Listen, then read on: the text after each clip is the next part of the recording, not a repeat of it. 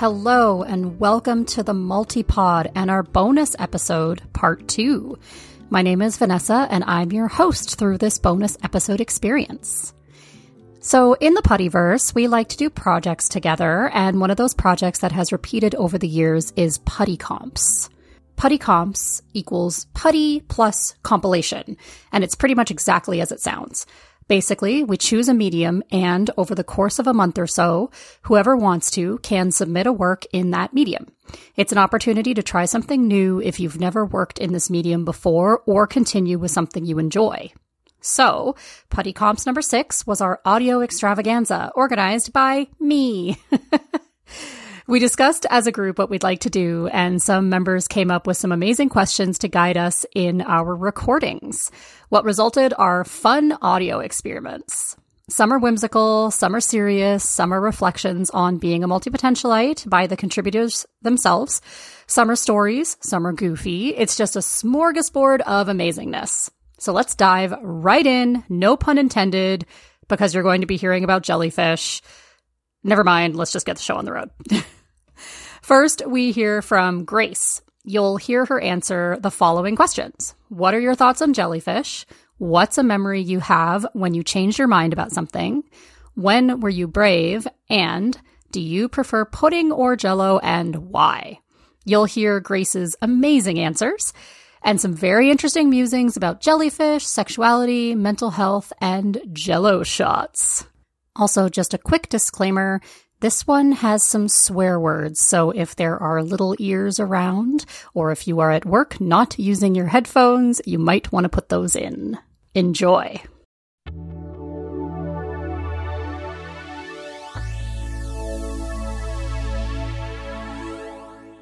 Hi, everyone. This is Grace Barrett Snyder. I am very excited to participate in this year's Putty Comps, and I will be answering four of the questions today. So I will start with what are your thoughts on jellyfish? Then, what's a memory you have where you changed your mind about something?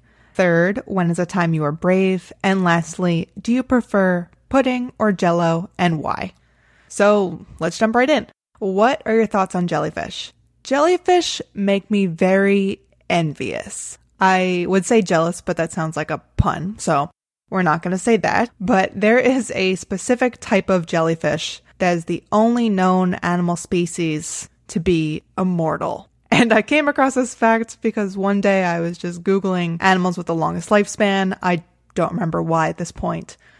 But yeah, lastly on the list were these jellyfish, and again, a specific type, is immortal. And I just thought, why them? Why do jellyfish get this ability? Because death used to be my number one fear, something I thought about on a daily basis. So the fact that jellyfish just get to live immortal? Why? that makes me so upset. So, and I know apparently scientists are now using them for stem cell research to figure out, oh, can this be applied to humans? But I don't know. So the way it works, from what I understand, is that these jellyfish, they don't have to live forever. And it's not like the secret is living one long life. It's that when they experience enough stress or damage, they basically blip back to an earlier stage in their development and become an infant all over again. And they can do this as many times as they need to, I guess, to survive. And many of these jellyfish don't necessarily. They can just get eaten or die. So they at least get a choice, which I think I'm also, also makes me envious. So yeah, it got me thinking, what would that be like if humans had that ability? You know, cause I get stressed out all the time. So if I just get so stressed out that I blip back to a baby, how does that change? And it's interesting because the research found that these jellyfish, when they redevelop, are genetically identical to the original jellyfish. So, yes, I would be genetically identical, but how much of me would change if that were to happen? You know, my parents wouldn't necessarily be the ones that raised me from birth anymore. I'd have different life circumstances. So it's interesting to think about, you know, what parts of myself will be the same and what parts wouldn't. So I wouldn't necessarily have the same scarring experiences, but I would like to think that I'd still be sarcastic and creative and curious. But yeah, it's weird. It's weird to think about. And I do feel like some of us might trigger that by accident, where, you know, we live a nice long life, we're about to get married, and really stressed out about whatever partner we find, and whoop, back to a baby. Can't get married anymore. So I wonder if memory carries over. You know, do we even remember what we were stressed about? I don't know. It's both a kind of situation that gets overwhelming and really sparks my curiosity at the same time. Do you ever feel that? Anyway, next question. What's a memory you have where you changed your mind about something? And this isn't a specific memory. I'm more going to lay out an evolution of thoughts concerning this. And some parts of it have memories, other ones don't. So I want to show, I want to sort of highlight my progression for how I've thought about bisexuality. So I think I believed it was real from the start, that I understood some people could be attracted to more than just one gender. And I think I also acknowledged that this was more acceptable in women than men. But still, even from that start, I believed, oh, well, these people have to pick eventually. You know, you settle for either one or the other. And at this point, I was still believing in the gender binary, so that's why I'm sort of using that language. And then I realized later on that I was like, oh, well, that's very pro monogamy, pro marriage. And even once you do decide on like that partner, that doesn't mean attraction to other people goes away, you know? And I understand that with bisexuality, you can be attracted to one gender over another. And even if you end up marrying someone of one gender, doesn't mean that was your favorite necessarily. It can be about the person. So there's that. And then after that, I sort of believed there was some level of dishonesty which was not a good way of looking at it. So there was a woman I met in college, and I went to Smith College where it's all girls. I had a friend who was saying, she was talking about how she had an ex boyfriend. And of course, in my head, immediately I'm like, okay, she's straight, right? Like my head jumped straight to that conclusion. And I guess that's the default anyway.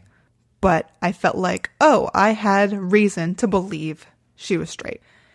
And then later on in the year, she ends up going on to date this other girl in our house.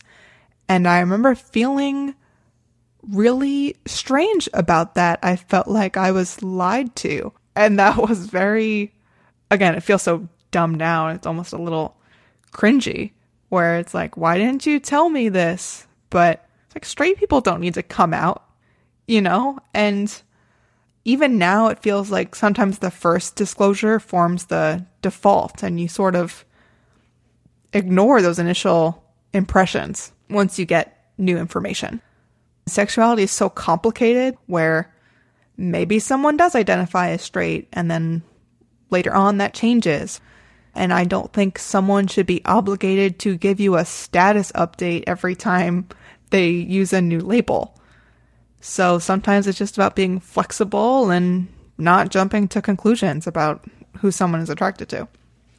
Then later on, towards the end of college, I remember thinking, oh, bisexuality is really beautiful. You care about the person and not necessarily their body or their genitals or anything, which is a healthier notion, but that's not necessarily true either because you can be attracted to different genders in different ways and to different degrees and not at the same time. And that doesn't mean bisexuality is necessarily detached from bodies or genitals entirely. And of course, there is the debate then about the difference between pansexuality and bisexuality, which I will not get into. But if you are interested in that, there's an article on bustle.com titled Why the Debate Around the Difference Between Bisexual and Pansexual hurts the LGBTQ community, which I highly recommend. So I won't necessarily get into that now. There's also people that don't necessarily take bisexuality seriously, tend to interpret it as, oh, you're attracted to everybody. You're going to cheat on me with all these people, all these other options. And that's not true. It doesn't mean they're attracted to all people, and it doesn't mean they're only attracted to personalities, too. You can still be drawn to specific physical features. And then lastly, and this final stage of evolution happened in the last two years. And I was like, shit, I am bisexual. Oh my God. So that was quite a journey. Anyway, I hope you enjoyed that. I, again, it went through many different stages and weren't necessarily tied to specific memories, but I got there. And again, there's a whole debate there and a lot more to discuss, but hopefully you got the idea. It, that doesn't mean it's over either. These ideas can change and evolve over time and become healthier, especially as the world changes and as the world gets new language. Okay, so the third question When is a time you are brave? I'd like to separate two things because there are many times where people call me brave, even when I don't consider myself brave. And in a way that bothers me, not in necessarily a sign that I lack self esteem or anything. And this usually comes up about mental health stuff. So I love public speaking and I've been very open about my bipolar diagnosis. And I've spoken at conferences about times I've taken a medical leave, you know, an in depth history to my background and experience with suicidality. And people will come up to me afterwards and be like, wow, you were so brave. And I don't like that. I don't consider myself brave. And I understand some people may feel empowered or courageous or be scared of talking about that stuff. And, you know, for good reason. But I'm not one of those people. I've been open about my mental health for a long time. I was diagnosed when I was a little kid. So this has been a life of this. And this is, I don't consider it being brave. So when people say that, to some degree, it does sort of impose the idea. I'm like, oh, should I have felt shame about this? And, you know, by talking about it, I'm being brave because I don't consider that to be about me. And I think that's the key, right? Where I sort of realized, oh, them saying that is more about them and not me. You know, where they think it's very inspiring or courageous because they can't see themselves doing that, at least at that point in time when they're telling me that. And so I'm able to separate myself a little bit from it. I'm able to accept the compliment. It's still hard for me to call it a compliment. But I think there is a difference between when someone calls you brave and when you feel like you're being brave. When it comes to a time I believe I was or am brave, is right now I'm in the middle of writing a memoir. And the memoir is about my mental health experience. And that's very strange because I have been, again, very open about my diagnosis and my experience. And yet, writing this book feels so different and raw and vulnerable, where even though it covers a lot of the same thing, there's something about writing that feels scarier than speaking it. And I think that comes down to a couple different things. On the one hand, I'm sitting alone writing on a laptop pouring my soul into these things, into the words I'm putting on the page. And it's almost like I'm writing in a diary. You know, right now I'm writing for myself. And of course, that changes over various drafts, but for the most part, it's me alone typing how I feel and what I think. And that's very different from public speaking, I guess. I think I put more vulnerability into it, even though during my public speaking, I don't feel like I'm holding much back either. And the other thing is, I'm not present with my audience. You know, one day this will be published, people will have this book in their hands, and I won't see their reaction, meaning it might be easier for them to judge me. Right? And that's scary, sort of the unknown reaction. Meanwhile, when you're giving a presentation, you see people's reactions. And for the most part, people are in the audience because they want to be. So you have the odds sort of stacked in your favor in that way. So in this case, I would agree with people if they were to call me brave. And it's not even published yet, but right now, even me making the effort and going forward with the commitment that I want to publish this is scary. So it's interesting how the word brave can sort of shift even when we're talking about the same subject matter. And lastly, do you prefer pudding or jello and why? So when I first read this question, I actually misinterpreted it as would you prefer to be pudding or jello? So that's the question I'm going to answer. And I firmly declare that I would rather be pudding. Because I do not want to be consumed as a jello shot by all these adolescents over spring break. No, thank you. You know, call me sweet. I can be pudding. Don't put any fucking rice in me. All right? That's stuff is gross. But yeah, either way, pudding, not jello. Anyway, thank you for listening. I hope you enjoyed these. Take care.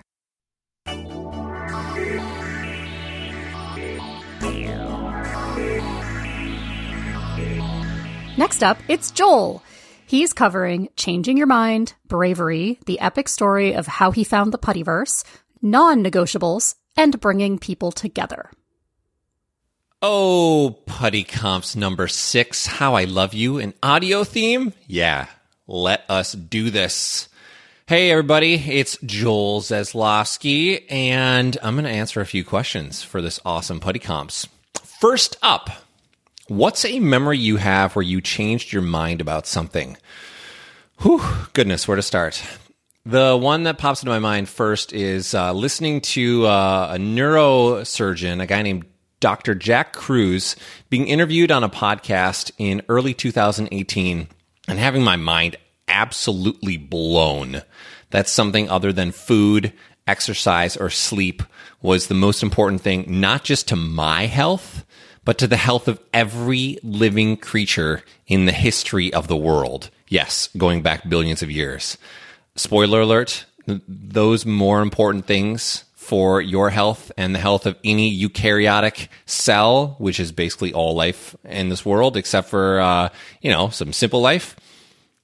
Your light environment, aka the sun and how much artificial light you have, water, and magnetism. I just, I didn't think that I'd ever break the paradigm of food, exercise, and sleep. And I listened to this guy and I was like, what is he talking about? There's some deep science here. And as I start to unravel and unpack and, and get deeper down the quantum biology rabbit hole, I realized, yeah, I need to change my mind about what I'm trying to optimize when it comes to my health. And that's when I decided light, water, and magnetism were the most important things to me. Okay, next up. When is a time you are brave? Well, I remember about 15 years ago.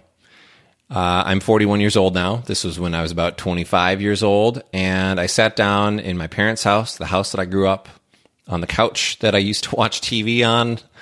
And I sat down with my dad and I told him we were going to have a serious conversation. And I told him, Dad, I'm not Jewish anymore. Which that statement totally rocked him you have to understand, I grew up very Jewish, and by that I mean the grade school, kindergarten through sixth grade. I went to a, a Jewish grade school where my second language was Hebrew. My bar mitzvah at the synagogue, I basically led the services for almost two hours.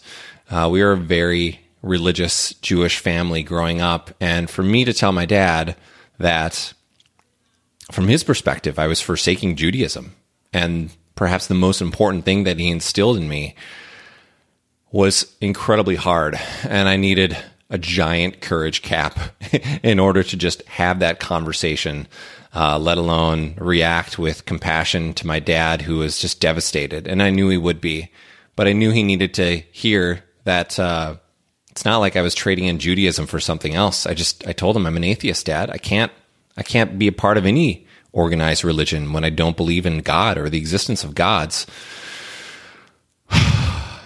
still hard, as you could tell, just thinking about it. Uh, fortunately, my dad and I still love each other very much. I still go over to my parents' house for Jewish holidays like Passover and Hanukkah. Uh, I'm just not Jewish anymore. And it took a rather large act of bravery to declare that to my dad. Okay, two more to go. How did you find out you were a multi potentialite? How did it change your life? Now, this one I remember very clearly. It was 2011. I was on the internet. It was awesome. All of a sudden, I clicked a link to a website called Puttylike. Putty like. Perhaps you've heard of it? Putty Peep? And I saw this term, multi potentialite, someone with a diversity of interests, passions, and creative outlets. Full stop. Uh, that's me. Okay.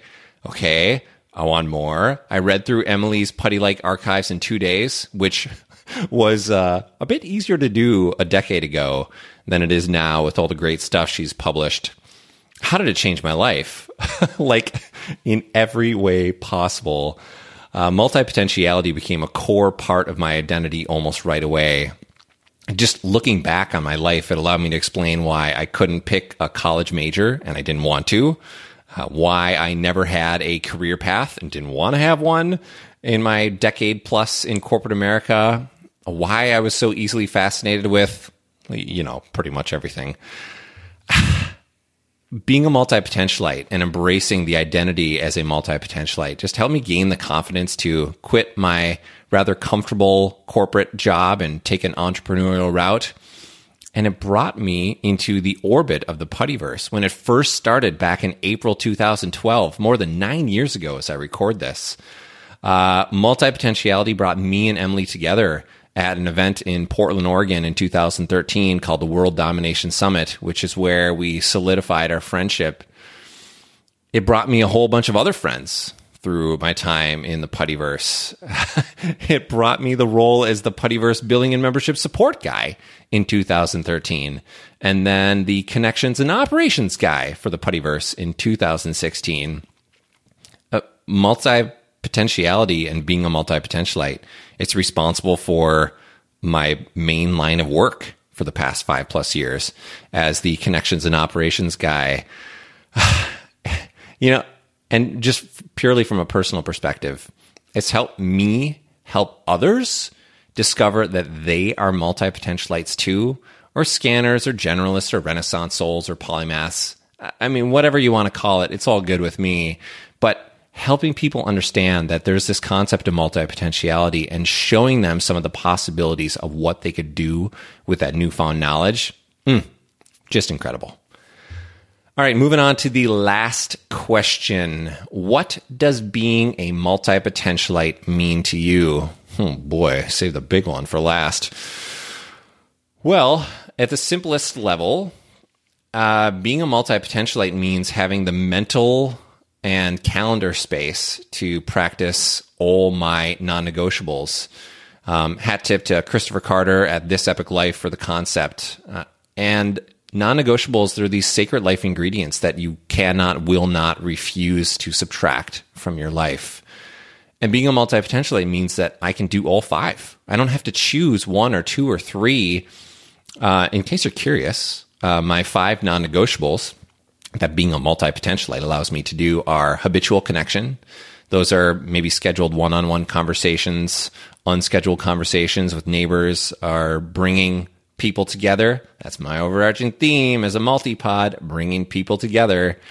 Another one is ritual reflection that can take the form of daily meditation, uh, meals, work breaks without some kind of external stimuli like a smartphone or something else to look at or think through.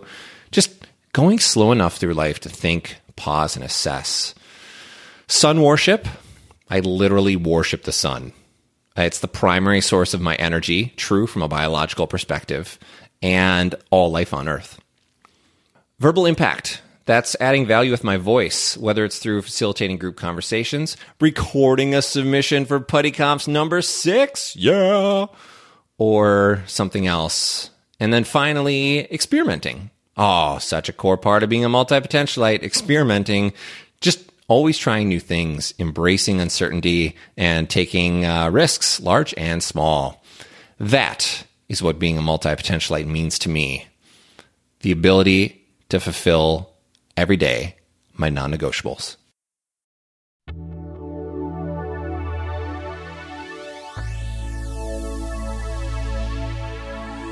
Laura contributed our next soundbite. She invites us in for a coffee and a chat, complete with sound effects. Make sure to listen to the end for a spontaneous trip to the Canary Islands.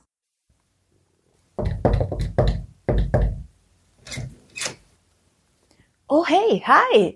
I'm so, so glad to see you here. Come on, come on, sit next to me. I've got quite a lot of things to share with you, and um, we're going to go on a little of an unconventional journey. After all, I'm a multipotentialite and I love to travel, and when we cannot do it physically, well, we can do it with our minds, books, sounds, memories, conversations, you name it. So now, imagine. For now, you and I, we are in our first destination, in my room in Amsterdam. Although the accent that you're listening to is from the Canary Islands in Spain. So you're here with this Canary Island girl. You're having a cup of coffee, tea, or whatever floats your beverage boat. Um, Mary for Leo Dixit. And we're going to explore a few questions while traveling with our minds. Because seriously, I think the questions that we ask ourselves shape tremendously our experience in this world and even the relationships that we have. And my beloved Puttyverse, amazing community of multipotentialites, wink wink, have proposed to us a few fun and or deep questions to play with. So I'm going to play along with that and I hope you have fun with it too. So I'd like to ask you, and then myself, the first question. What's one time, ideally in the past year, when you were brave?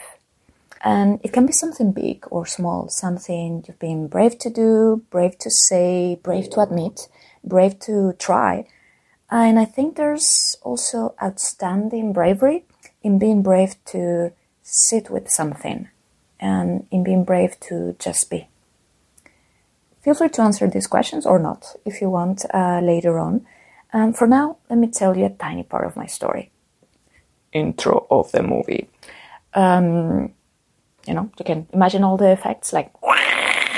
And sorry, I don't think I will have time to look for all the sound effects that I want to add. So just imagine this lion roar and amazing movie intro. But before telling you a little bit of my story, let me pour some tea into your cup in this room in Amsterdam overlooking a canal.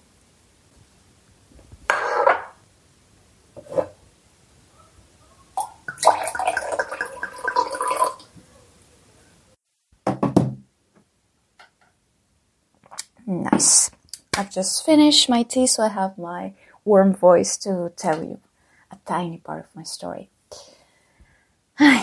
so, I've struggled with perfectionism and the fear of making mistakes for a long time, especially when it comes to spontaneous self expression and spontaneous creation. And oh, especially when I publish that something publicly because that means that it's publishing something that is going to be out there for the eons of time snapshotting but a tiny part of where I was in a specific second. Cut to my mind. What if I was nervous that time at the time and I did not explain things well? What if I get misinterpreted? What if I miss out on an important nuance? What if I offend somebody without realizing? Um, or learn something new, I change my mind and then contradict myself later on. I know we're allowed to make mistakes and evolve and change our minds, but the version of me that is going to hit that publish button does not seem to know that. Whew. Um, you get the drill. It's a little bit exhausting. Um, and there's a lot of stories I could tell you about this topic and about the social anxiety I had when I was a teenager, the constant fear of not knowing what to say or not remembering a word or how much it hurt every time I had so much to say, but I remained silent. And I've overcome most of that with time, and it's certainly made me stronger and a more interesting and empathetic human being. And probably you've also had challenges that have made you stronger and wiser and, and kinder with time. But I noticed a pattern uh, that I want to share with you. For me, it's much easier to put myself out there if I had time to rehearse something until I felt I had mastered to present it. If I could polish what I write until I was sure that that thing was really me and there was little possibility for it to be misinterpreted or to offend somebody. But if I was in a new group and I did not feel especially confident that day and somebody will ask me a question to reply spontaneously, I will freeze or, or really play it very safe and I would understand why I knew there were a lot of things within me waiting to be out there, but I could not get them out. I played safe when I was so eager to be playful and express myself. So for me, spontaneity in highlights, it was that thing that I aspired to have and be at this price at the top of the mountain. And have you ever had a type of moment or big experience in your life that you were like, yeah, that's me? Um, you know, uh, the thing is, I had tasted the sweet fruits of spontaneity from time to time when I would take my guitar and spontaneously create stories and rhymes, when I would improvise in the morning, or even sometimes when I jam with friends when I was comfortable with. And it was nothing short of magical. It was like a they were big experiences for me, and I felt like this is me. Yet they were more the exception than the rule, because um, many times I did not give myself permission to be, to iterate. I did not dare to show myself in my process, only when I had a polished enough idea or product. And so many times I will leave a meeting, a gathering, a moment without sharing my voice. And many times I don't share what I create because I'm terrified to share something that is not well thought out or polished enough. Um, and I will get to when I was brave on, on a second. I know that we have that, that question hanging on, but hang on with me here. Um, I told you I was also terrified to make mistakes during the spontaneous creation process. And I had this idea, this belief that creators, artists, people who are changing the world, both express and create it completely new things spontaneously. And then I realized that many people say almost the exact thing, same thing in their events, in their interviews, in the book they write. So that that was really a relief. That was a relief. Damn. And um, the turning point last year uh, was when I listened to Scott Barry Kaufman. He's one of my favorite psychologists of all time, and he was saying that many masterpieces, like the Guernica, uh, Picasso's Guernica. I don't know how you pronounce that in English. Probably Guernica. I don't know. You tell me. Uh, Scott Barry Kaufman was saying that the process of the creation of many masterpieces, like this one, was not linear. It was not like the second draft was better than the first draft, and so on. It was more of a roller coaster with valleys and peaks and he would discard like picasso would discard some ideas from the final drafts and then get some some ideas from the first drafts and backtrack uh, many times. So it was as if he was both creating with intention as well as discovering at the same time and being surprised by the creative process. And it occurred to me that we have to give ourselves the grace to just jump in and create and learn from every step of the journey and from the inevitable mistakes that we're going to make um, to trust the process that if you keep going and doing things spontaneously, you will get there. You will get there. And we can apply that to creativity, to learning, to life in general. That's what I think. And so this idea or this image gave me a gift. It gave me the freedom of the iterative process. So to answer your question, um, one of the things that I'm most proud of uh, from the things that I did in 2020 is when I was brave to decide to express myself spontaneously and create something spontaneously every single day last year up until now, until today. So every single day I either write stories in stream of consciousness, I compose poems, improvise raps, even if I make a lot of mistakes, even if I don't feel confident that day to do that, I still do it. I create songs, videos, haikus, workshops, uh, fun sketches. I will go around in there to say sp- spontaneous, fun, or playful comments about everyday life, um, like a stand-up comedy. People, I was laughing out loud with my own jokes. I surprised myself how playful I can be and how inventive when I don't put myself when I when I get out of my own way so I also dare to do things more spontaneously in online events. And many times now, if I remain silent, uh, it's because I'm listening and enjoying, and it's not because I'm sad or frustrated that I'm not sharing something that I want to share. Um, and uh, for the first time, all these things that I had inside, all these creative ideas that I had not dared to put out there, and even I had not dared to put out there for myself, I started to express them. So I created podcast seasons, podcast episodes, multimedia journeys with music, poems, photos, educational content that I created, even if the first draft was horrible. Uh, but I also had so many great ideas pop up because I was not treading on eggshells.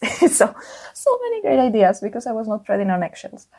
Um, now, the problem is that I have such a plethora of podcast episodes and season and ideas and poems and stories and content that I want to put out there that now the issue is how to uh, revisit all them and um, and get them into a coherent whole to, to publish. Um, but yeah, I express myself and, and I feel that that is one of the bravest things I've ever done. Because for the first time, I will just open the recorder in my mobile and start to talk freely for the first time, I feel like I was really being myself because I was not censoring myself for fear of making mistakes. I was allowing myself to see myself in the process of that day, not judging that Laura at that specific time and space, just allowing me to flow.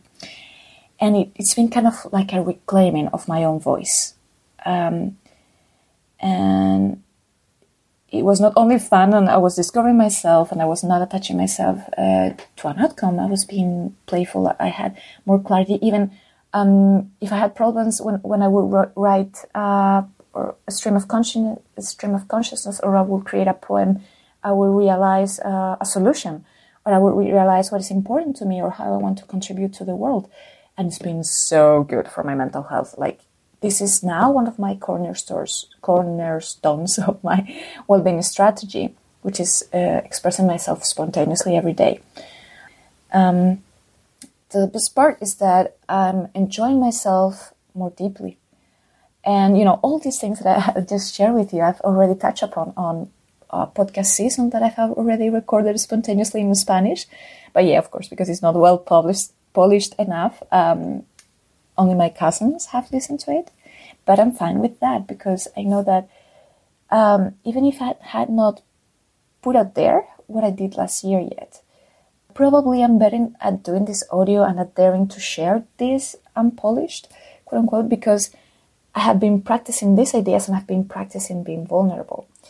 And I will probably be so much better in one year because I'm daring to share this for people to listen.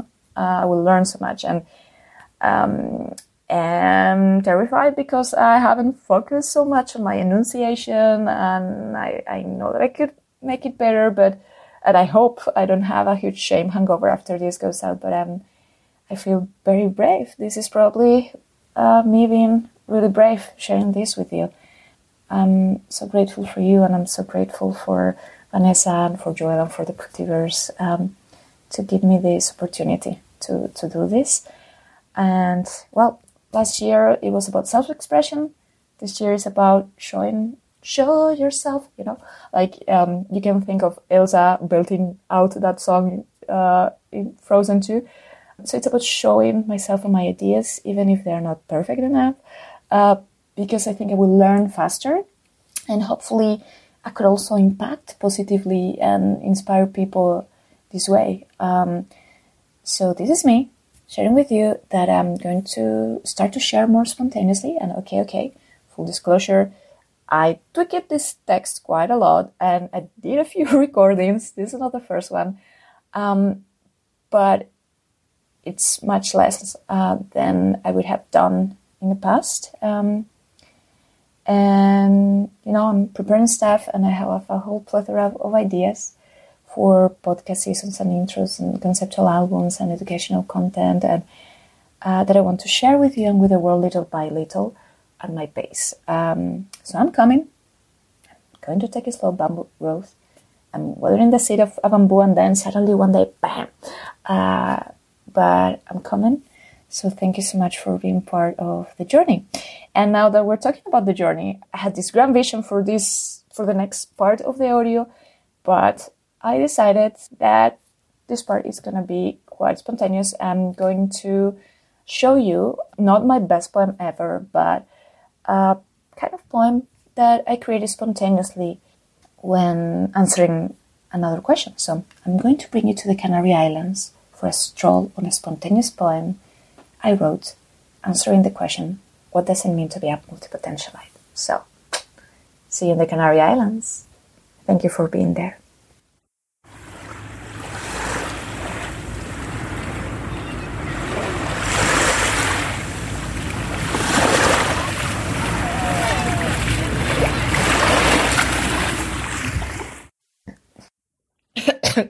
I get a water.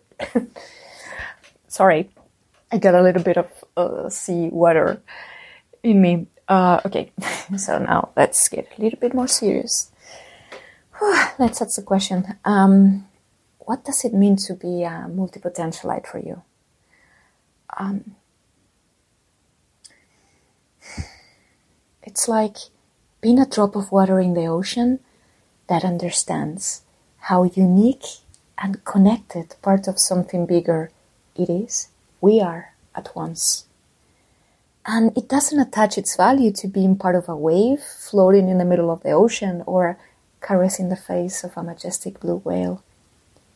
It rejoices when it turns to clouds and flies. It rejoices when it becomes rain. It's enjoying every step of the way.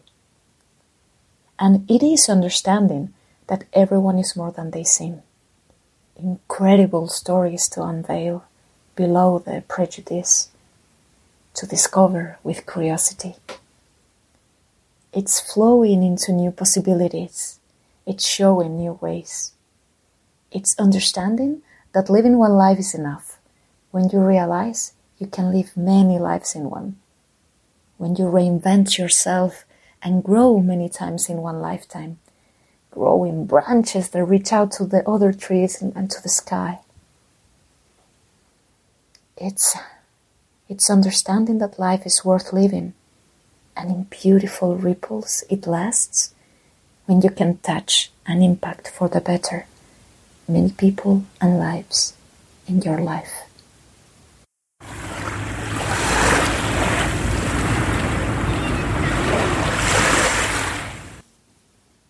Hello, hello, hello. So now this is our final destination, destinations. And it's because this part is a kind of choose your own adventure situation. Um, you can choose between going to Toronto or to Melbourne. And uh, we're going to go to the studio, in this case, virtual studio of Michelle McQuaid to experience the lightning round, which is the amazing last part of the podcast episodes by my dear Michelle McQuaid. Um, I say dear, although we have probably just changed a few social media uh, comments, but uh, we're not exactly friends in the sense of the world, but for me, she's like my virtual mentor and yeah, like a friend because um, I've learned so much from her through her podcast on, on positive psychology. So she's got a, a great impact in my life. Uh, but yeah, at the end of the podcast, she always asks a few quick questions to her guests. And I'm going to do exactly that. Let me uh, no, uh, I was going to put myself in the zone, but first I need to look for the questions. So let me take a look at the questions that the Puttyverse proposed. Uh, okay, and now, yeah, let me put myself in the actor's position. I have to be both actress and conductor. So, okay, so Laura, I've got to ask you: Are you ready for the lightning round? Yes. So I'm curious, Laura, what are your thoughts on jellyfish? Aha, yes, yes, yes, yes. So, in the training video um, for this uh, audio extravaganza, Vanessa shared the sign language of uh, sign for jellyfish, and it's so freaking cool. You need to to learn how to do that. And um, my thought is, I would love to discover and to do a dance move that is as smooth and as awesome as that sign language sign. Yes. Next, um, do you prefer pudding or jello, and why? Um, okay, uh, I don't eat these kind of things. I think it would be much funnier to jump on jello uh, because I think it will bounce. Uh, we will bounce off that more. So yeah, I prefer jello. Um, What's a memory you have where you changed your mind about something and how did you find out you were a multipotentialite? How did it change your life? Yes, yes, yes, yes. Whew, uh, so, um, I remember that for a long time, I, I felt uh, as if I was quote unquote broken or weird because I had many different interests that were seemingly not related and I had a lot of uh, self consciousness issues about it. until I read the book by Emily Wapnick, How to Be Everything. And I realized that being a multipotentialite, it's actually my superpower. And it's been really empowering to change my mind about that and understanding um, and embracing with pride that I'm a multipotentialite. Now I know that the combinations of all different parts of me, all my experiences, all my interests, is actually my competitive advantage to touch people's life in a unique way. Um, so yeah, now I'm determined to align everything that I am, or most of the things that I am, uh, and hope to to make a beautiful blend so I can have a beautiful and huge impact on on people's lives. And I highly recommend their book. It's really amazing. And Emily, if you're listening, thank you so much. Uh, you really changed my life.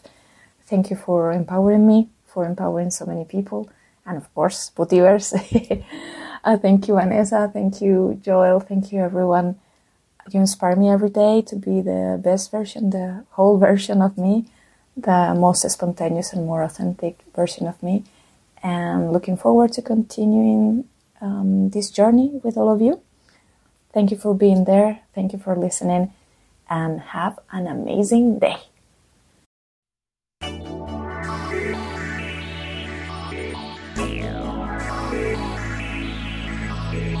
Next up, Risa.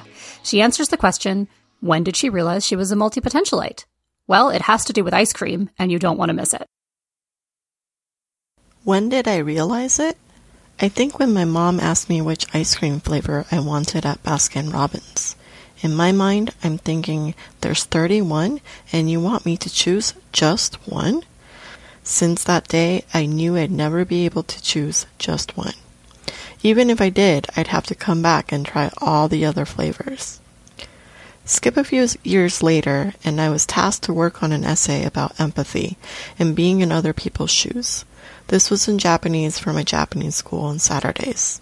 Everyone else wrote from human perspectives parents, friends, families, but I wrote from our blackboard's perspective, the one at the front of the class. I described what I saw, how strange it was to see seating patterns, how some people fell asleep during class while some excelled, how it hated it when the teacher made scratchy noises using her nails. Fast forward a couple of years, and I chose to apply for the Applied Intercultural Communication major, but filled my electives with all sorts of interests, ranging from self defense, bowling, dreaming analysis, ethics from the Holocaust, dining etiquette, anthropology, sign language, sex evolution, public relations, digital media, the list goes on.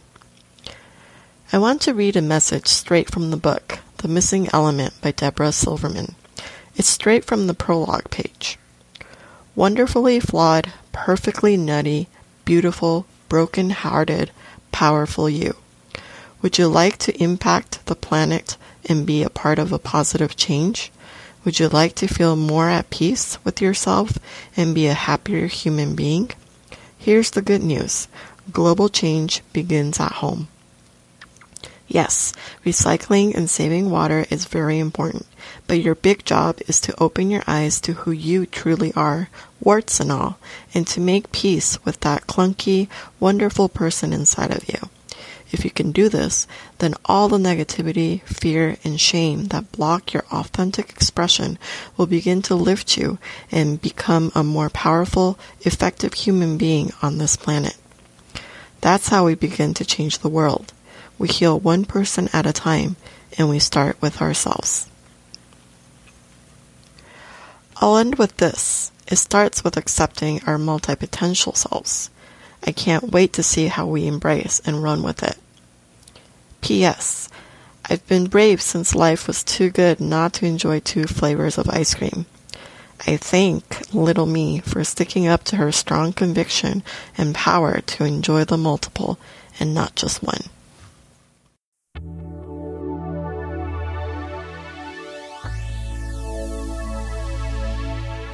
Thomas is next. He takes us on a jellyfish journey complete with facts, music, musings, and ocean waves.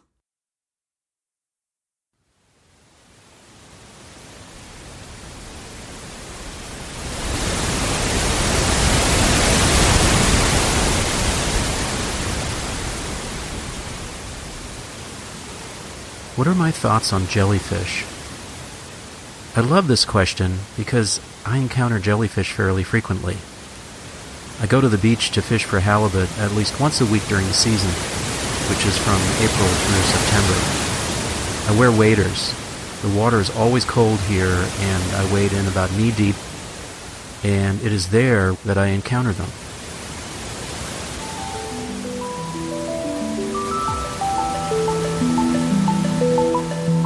They're anywhere from an inch to five inches long. They all have delicate trailing stingers. I always try to get a picture with my phone, which is hard because the water is always moving. It's hard to get them in focus. I end up just snapping a succession of pics, hoping that at least one of them will turn out. I usually get one that I post on Instagram. That's what Instagram is for, right? Jellyfish pics.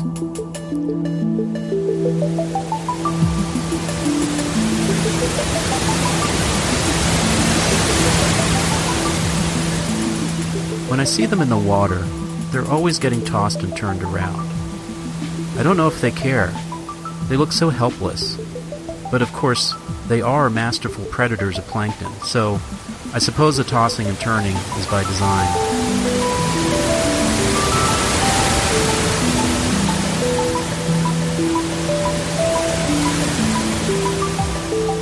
I like jellyfish. I mean, I don't like getting stung by them. That happened once in, well, I don't remember exactly where it was, but it was in a tropical place. A place where I didn't need waders to keep me warm. Anyway, those stings are electric. I don't want to feel that again. But I like their beautiful design. The round hood, the flower petal shaped stomach, the arms and tentacles that flow like hair, their transparency. Actually, I like most things jelly. Jello gelatin, Jelly Belly jelly beans, orange jelly coated in chocolate, boba tapioca jelly. I'm getting hungry. I don't think I would ever eat a jellyfish, though. I've been wondering, what does a jellyfish sound like? I mean, I don't think they make sounds. I googled this question and I found a Gizmodo article that says that they sound like a groaning air conditioner.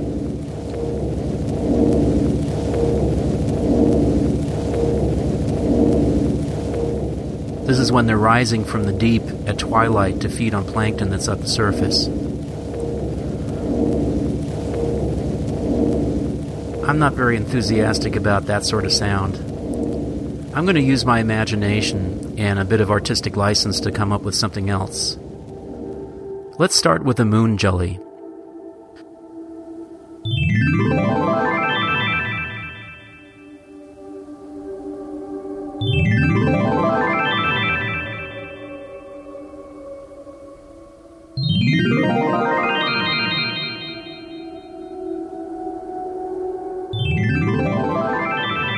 Let's bring in a few of their friends.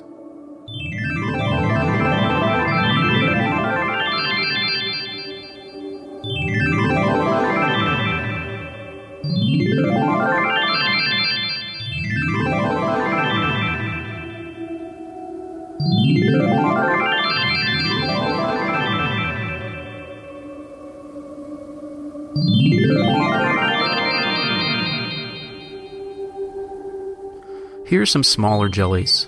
They have a quicker pulse.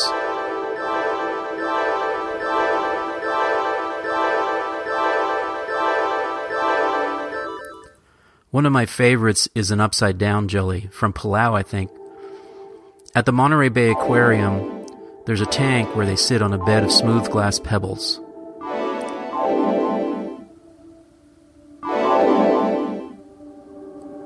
The Monterey Bay Aquarium has many wonderful jellyfish in their collection. I could spend hours watching them pulsate and tumble in their tanks in silence. It's a joyful experience. And it's that experience that I'm reminded of whenever I see a jellyfish out in the water at the beach. I want to give a shout out to Mina Marie at earthtoabigail.com. She created a way to represent the famous bubble sort algorithm as music using Sonic Pi, and that's what you heard at the beginning of this recording and right now. If you want to learn more, just Google Earth to Abigail Bubble Sort. Mina has written a really great article explaining what she did. Thanks for listening.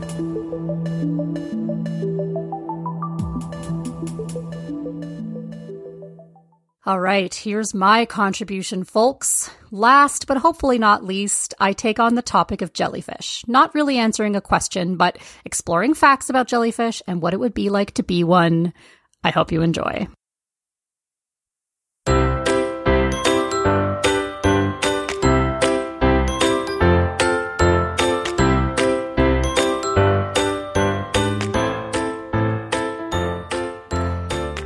Hey kids, here are some fun facts about jellyfish. Some jellyfish can glow in the dark. Jellyfish don't have brains. Some jellyfish are immortal.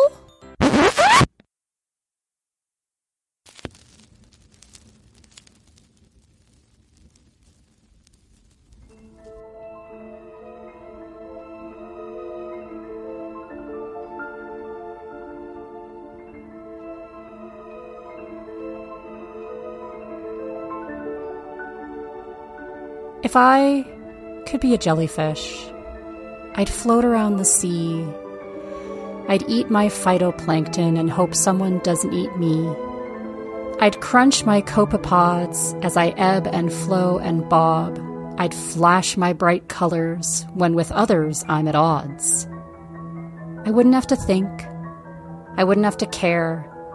I'd glow in the deep of the sea. I'd never worry about death I'd never worry about life.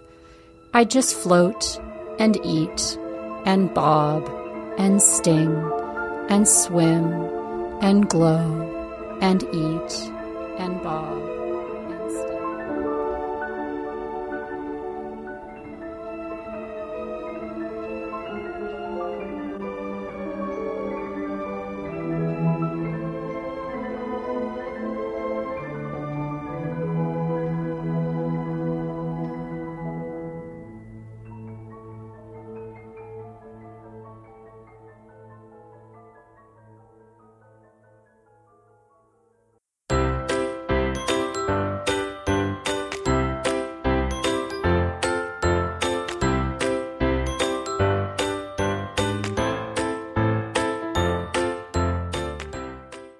Kids, here are some more fun facts about jellyfish. Despite having venomous defenses, jellyfish are not without predators. Tunas, sharks, swordfish, sea turtles, and even some salmon species prey upon jellyfish. 150 million people are stung by jellyfish each year jellyfish stings can be deadly.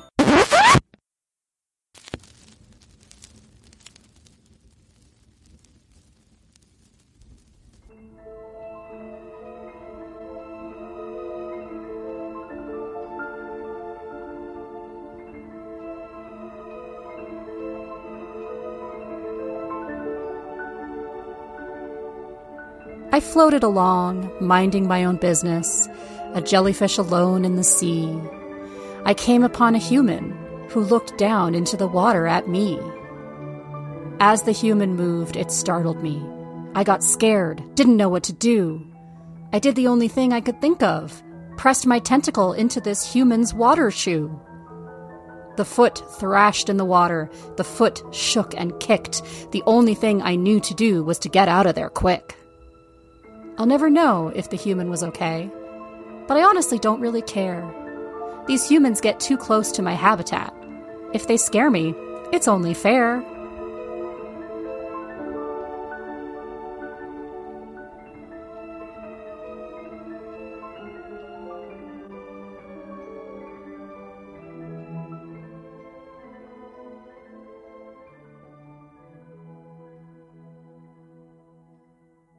Thank you so much for listening to this bonus multipod episode, Puttycomps Volume 6, Episode 2.